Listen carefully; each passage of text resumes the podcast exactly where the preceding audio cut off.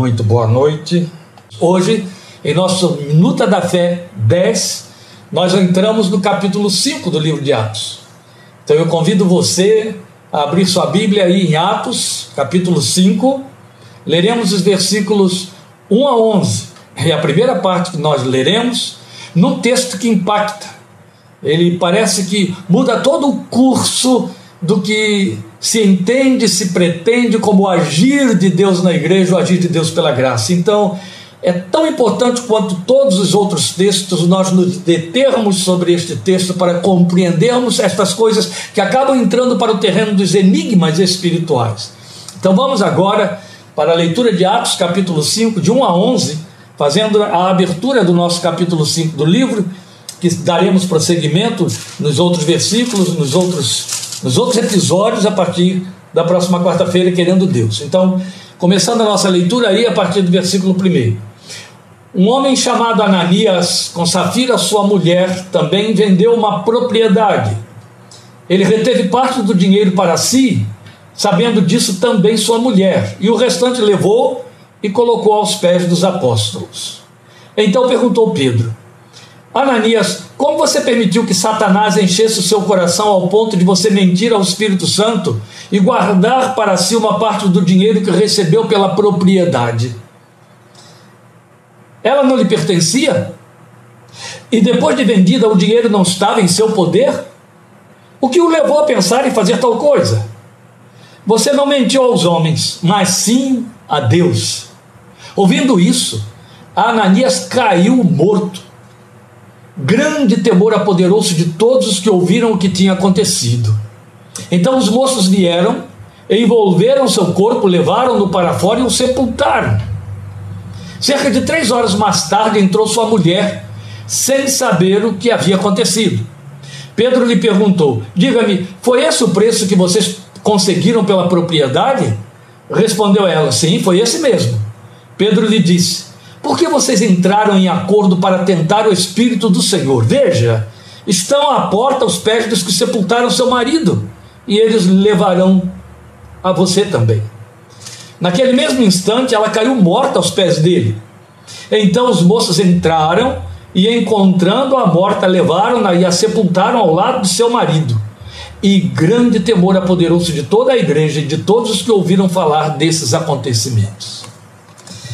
Meus queridos, este texto, na verdade, ele é uma sequência dos dois últimos versículos do capítulo 4 de Atos, que saltamos nas considerações anteriores, porque exatamente por isso, para ele pertencer a este grupo que começa no capítulo 5, versículo 1.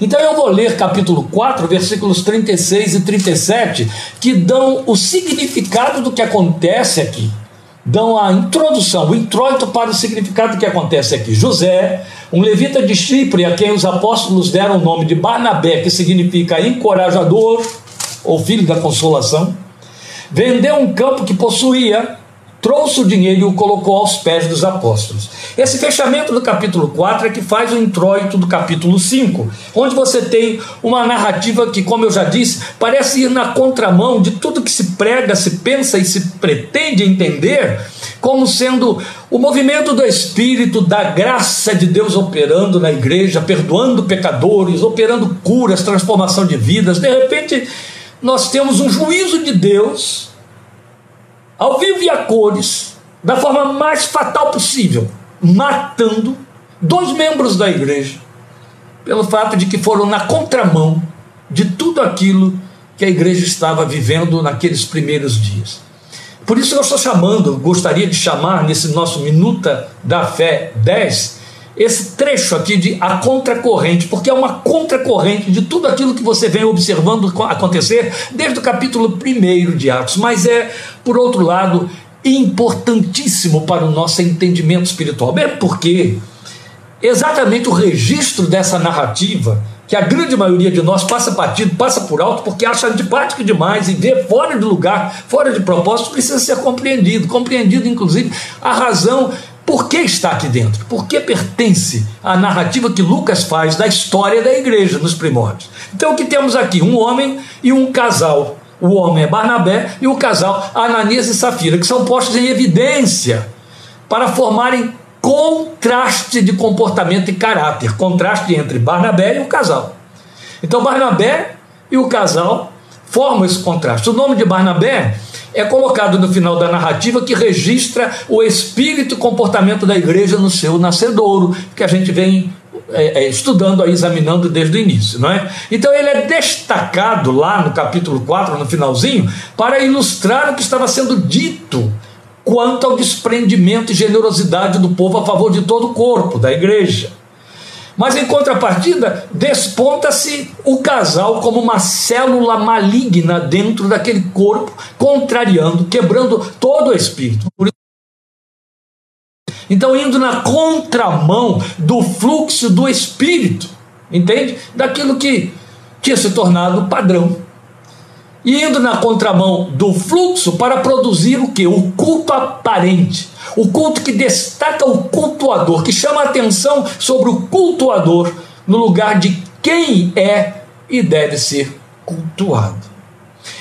Os objetos aqui, os, a, o assunto aqui, a causa aqui era dinheiro, era oferta de bens e propriedades, etc., desprendimento ou não, mas continua sendo formas de culto, onde o que você vai perceber é uma falácia uma desfaçatez, uma hipocrisia tipo farisaica no nascedor da igreja, no contrafluxo, na contramão da unidade de que tanto falamos na semana passada, lembra? Então destacam-se também os dois como promitentes doadores mas a ação é denunciada como falsa. Por que promitentes doadores? Porque, como eles tomaram conhecimento, você leu lá no capítulo 2, no capítulo 4, de que as pessoas que possuíam propriedades estavam vendendo o que tinham e colocando aos pés dos apóstolos, colocando a favor do povo que estava ali na iminência da vinda de Cristo, como eles supunham, formando uma comunidade que estava parada no tempo, aguardando todas essas coisas acontecerem. E eles então entram nesse contexto e querem se passar por verdadeiros adoradores no mesmo nível dos demais. Mas totalmente falsa a ação. Apenas uma aparência de piedade e para se fazerem passar como desprendidos, como generosos, como participativos, o que é que eles fazem? Mentem, usam de engano e é muito importante que a, a, o discurso de Pedro denuncie o fato de que eles não mentiram aos homens, não mentiram à igreja, não mentiram às pessoas, ao corpo de discípulos, mentiram ao Espírito Santo, o Senhor da igreja. Como se isso fosse possível, mas é o que eles fazem. Então o juízo de Deus e a forma como ocorreu surpreendem. Por isso que esse é um texto que desce meio atravessado. Mas a pergunta que se levanta hoje, quando nós temos tanta leniência no trato com comportamentos assemelhados na igreja, não é? tantos consentimentos, tanto passar por cima de coisas tão glamorosamente e até mais agressivas do que o que temos aqui. É o que a atitude do casal representou de fato que exigiu tão drástico juízo. Ora, o nome de Barnabé não entrou aqui à toa. Entrou para mostrar essa contraposição do espírito que reinava na igreja. Pelo discurso de Pedro, nós vemos que ninguém estava obrigado a contribuir, menos ainda a se desfazer de tudo a favor de todos. Não havia essa determinação, não era um dogma, não foi um decreto, era uma ação espontânea, era o agir exclusivo do Espírito Santo nos corações. Em quem ele tocava, a pessoa reagia dessa maneira. Se ele não tocasse, não tinha por que fazer, não tinha por que imitar, entende? Isso se traduzia o quê? Ou se traduzia? Em unidade. Essa forma de responder a esse mover do Espírito e fazer doações e entregar o que se tem. Barnabé era rico, o texto diz, e se desprendeu de tudo. Ao que parece, o casal não era rico, mas foi miserável e enganador, quebrando a unidade. O culto da aparência. Não passou disso. A unidade quebrada gera interrupção do fluxo do poder de Deus, contraria o espírito de corpo que define a igreja. Nós já vimos aí sobre a unidade semana passada, não vou me repetir. Mas isso nos faz pensar que Deus não tolera a falsa promessa, o falso voto. A Bíblia diz que Deus não aceita voto, voto de tolo. Está lá em Provérbios. O casal, está em Eclesiastes, o casal serve de ilustração para aquele tipo de seguidor de Cristo que é uma falsa promessa. Sabe? Lembram? Aquela figueira que Jesus amaldiçoou e secou até a raiz ou desde as raízes? É como a figueira que ele amaldiçoou porque ela estava sem frutos.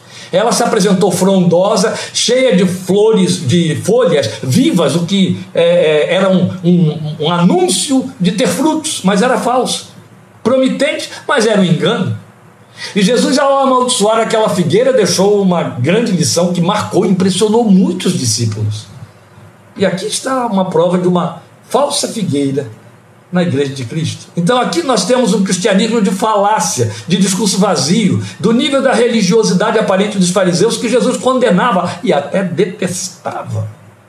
Ele não tolerou, o Espírito de Deus não tolerou isso no nascedor da igreja. Agora, tentar entender ou achar uma justificativa plausível para a fatalidade ali ocorrida pode nos levar a sérios equívocos ou até a uma pretensa necessidade de justificar a ira divina. Na verdade, nem sequer sabemos se se tratava mesmo de ira, se os dois foram fulminados por efeito da ira divina. Pode ter sido a reação da justiça de Deus. Mas nós podemos alinhavar algumas coisas e é onde o, o relato tem procedência para nós, tem propriedade para o que nós precisamos verificar aqui primeira delas é que tal punição nunca mais ocorreu. Mesmo em face de pecados escandalosos, glamourosos, como que estava descrito em 1 Coríntios 5,1. Depois você examina lá. Paulo denunciando coisas aviltantes acontecendo dentro da igreja, que era adultério da forma mais infame possível, se é que existe um adultério menos infame, adultério é adultério.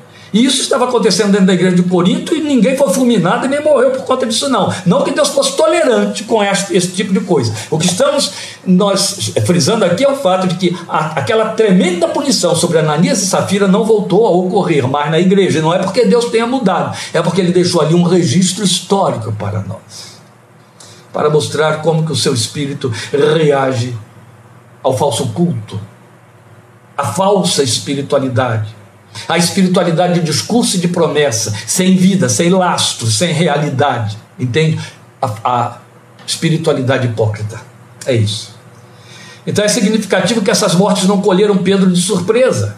Ele já sabia que isso ia acontecer. Tanto que após o incidente com Ananias, ele estava seguro de que o mesmo juízo ou ira cairia sobre a mulher, sobre Safira porque ela havia feito o quê? Conluio com ele no erro. A Bíblia condena muito o que erra e quem faz conluio com ele, quem se associa com ele no erro, quem cala, porque vale aquele adágio nosso, quem cala consente, mas para fazer valer o que está escrito nos Salmos, quando vês um ladrão, consentes com ele. Isso é muito sério, né?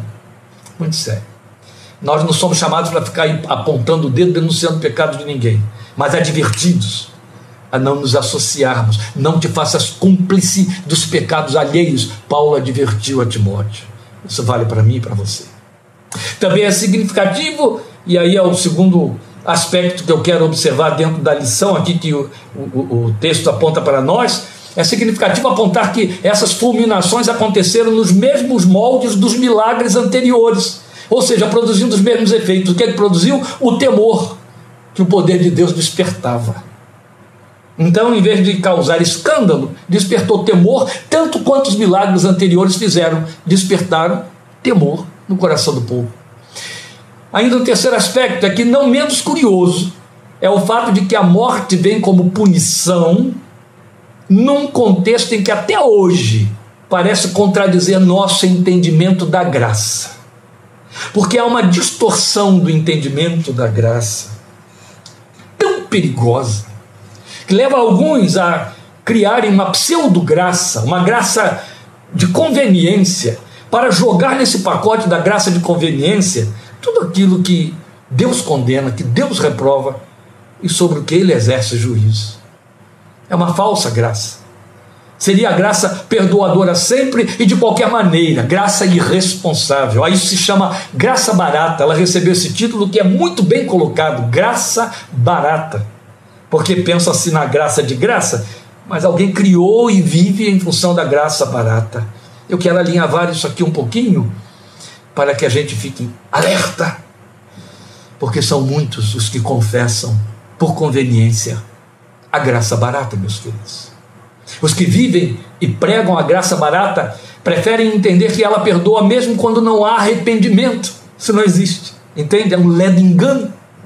Sobre este assunto, graça barata, cabe aqui o pensamento de Bonhoeffer a respeito dessa graça barata, como ele escreveu no seu livro Discipulado, página 19, e eu não quero perder a oportunidade de deixar você sem tomar conhecimento dessa pérola da literatura evangélica moderna. Bonhoeffer foi um pastor luterano que se tornou vítima, então mártir, na mão dos nazistas por ter se mostrado fiel, mesmo quando a sua igreja se tornou nazista, infame e infiel na Alemanha, ele então foi na contracorrente, se mostrou fiel e lutou contra o nazismo, por isso foi preso pelos nazistas e enforcado há poucos dias, nove ou seis dias antes da queda do nazismo, já em 1945.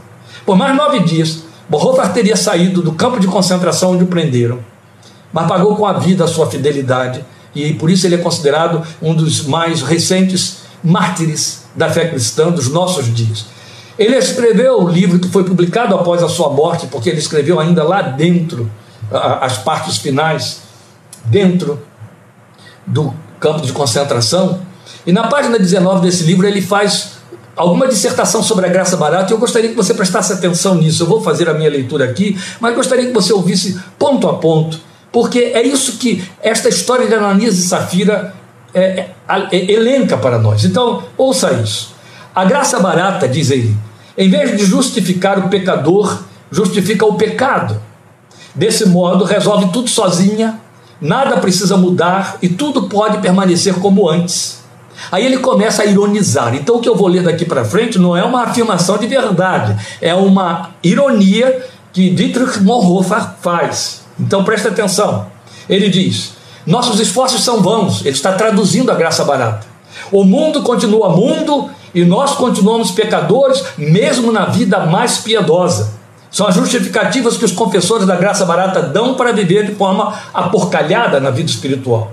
O cristão pode então viver como toda a gente, em pé de igualdade com todos, e não se atreve a, sob essa graça, ter uma vida diferente da que tinha sob o pecado, a fim de não ser acusado de herege fanático. É isso que a graça barata prega. Que ele se guarde de irritar-se contra a graça, de envergonhar tal grandiosa e barata graça e de instituir um novo culto do literalismo na tentativa de levar uma vida obediente aos mandamentos de Jesus Cristo que ele viva como os demais, por causa da seriedade dessa graça, e ele viva como e, e para que não haja resistência a essa graça insubstituível. Ele está desdenhando. Assim, para que não é, assim, perdão, pode viver, porque o mundo é justificado pela graça barata. Sim, ele gostaria de fazer algo extraordinário e não poder fazê-lo é, sem dúvida, muito difícil para ele, para esse confessor da graça barata tendo de continuar a viver no mundo real. Contudo, ele tem de aceitar viver desse modo, abrindo mão de sua vontade, renunciando a viver de modo diferente dos demais. Tem de deixar a graça ser simplesmente graça, para que as pessoas não percam a fé nessa graça barata. O cristão, no entanto, deve em sua vida mundana, nessa necessária renúncia que tem de assumir por amor ao mundo, não por amor à graça, sentir-se confortado e seguro na posse dessa graça que tudo faz sozinha. Não é necessário, portanto, que o cristão seja um discípulo, mas que se conforte com a graça. Isso é a graça barata que justifica o pecado em vez de justificar o pecador que deixa o pecado e se arrepende. Não é o perdão que separa do pecado. A graça barata é a graça que outorgamos a nós mesmos.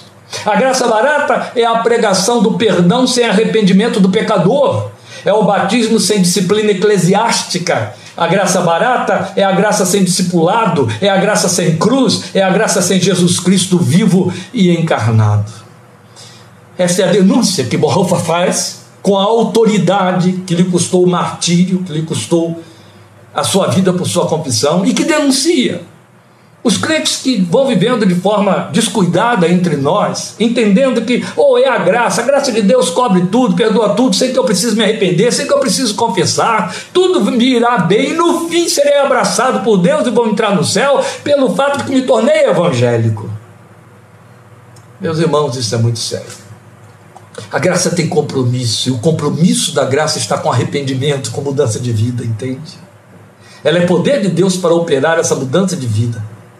Mas nunca esqueçamos que tudo isso se chama santificação pessoal e para a santificação pessoal, que a graça nos potencializa, somos convidados a tomar decisões onde renúncias são requeridas desde Cristo Jesus a Paulo, ensinando em Romanos capítulo 12 que não devemos nos conformar com este mundo, mas pela renovação do nosso entendimento, nos transformar, porque isso se chama ser responsável e responder responsavelmente à graça de Deus.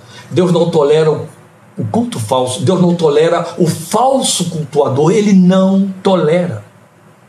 Se hoje ele não está fulminando as pessoas por conta disso, como fez com Ananias e Safira, ele deixou ali uma advertência para nós. É muito sério.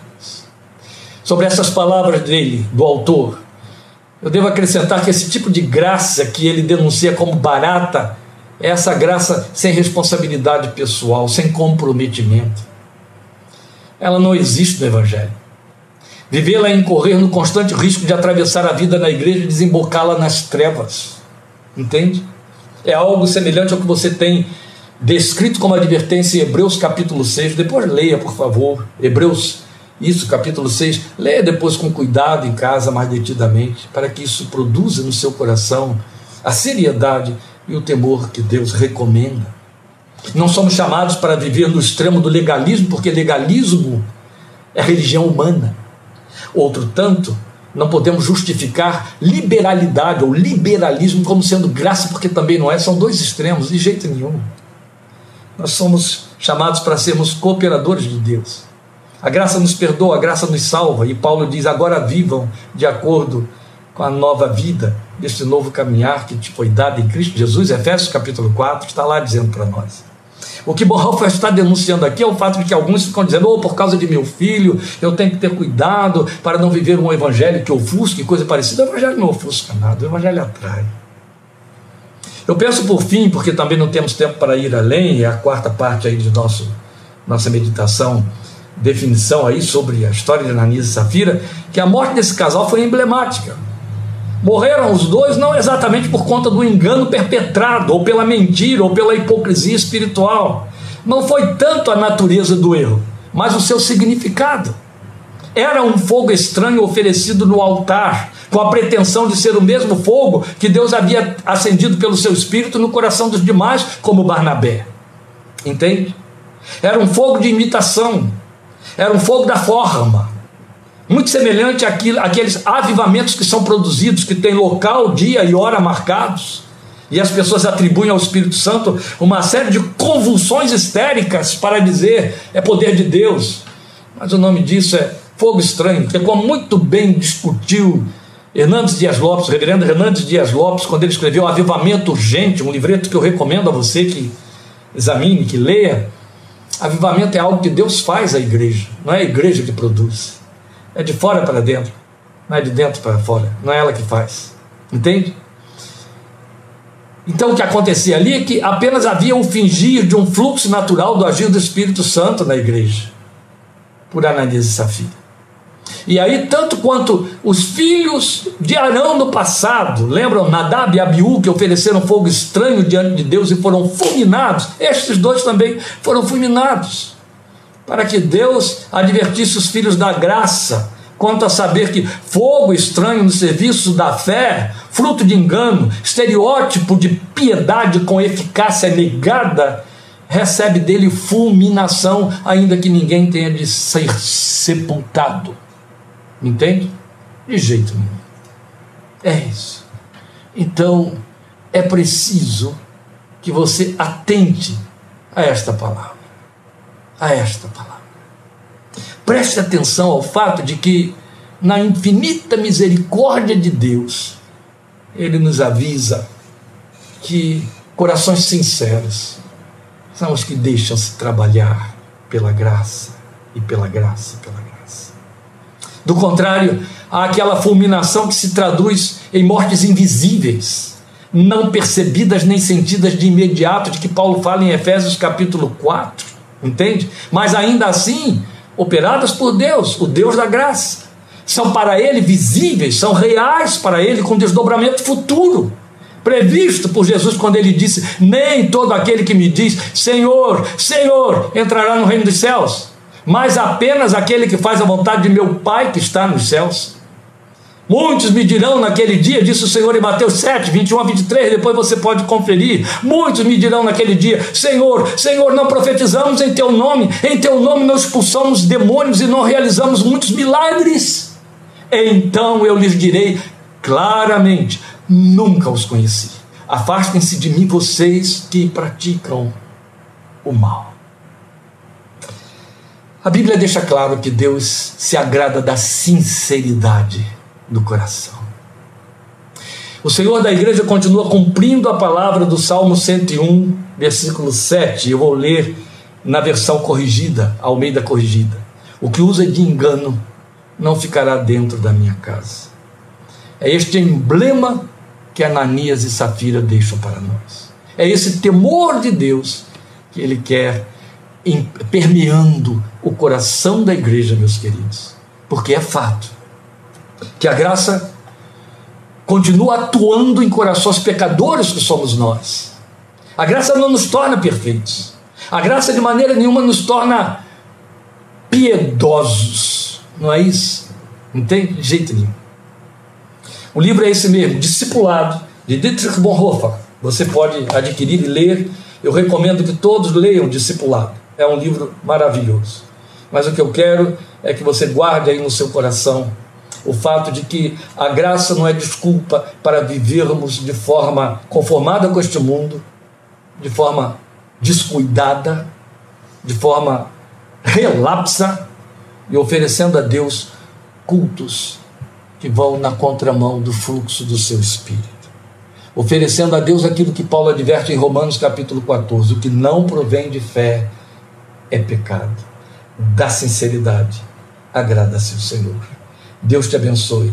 Enche seu coração de paz e de alegria do Espírito. Te fortaleça nesta graça que traz para nós poder de Deus. E na quarta-feira que vem, em nome de Jesus, estaremos juntos dando sequência ao capítulo 5 de Atos, em Minuta da Fé 11. Domingo, em nome de Jesus, 17h30, aqui estaremos considerando aquele que te chama. Até lá, o Senhor te abençoe fortaleça no seu coração esta palavra para o louvor de sua glória. Obrigado por sua participação, atenção e pelas sugestões, opiniões e ajudatório, adjutório, perdão, que tivemos aqui de alguns dos nossos participantes, especialmente o meu evangelista, aquele que me trouxe para o evangelho, o português Fernando, estava ali passando umas observações para nós. Deus te abençoe e te fortaleça até a próxima oportunidade, domingo, em nome de Jesus. Amém.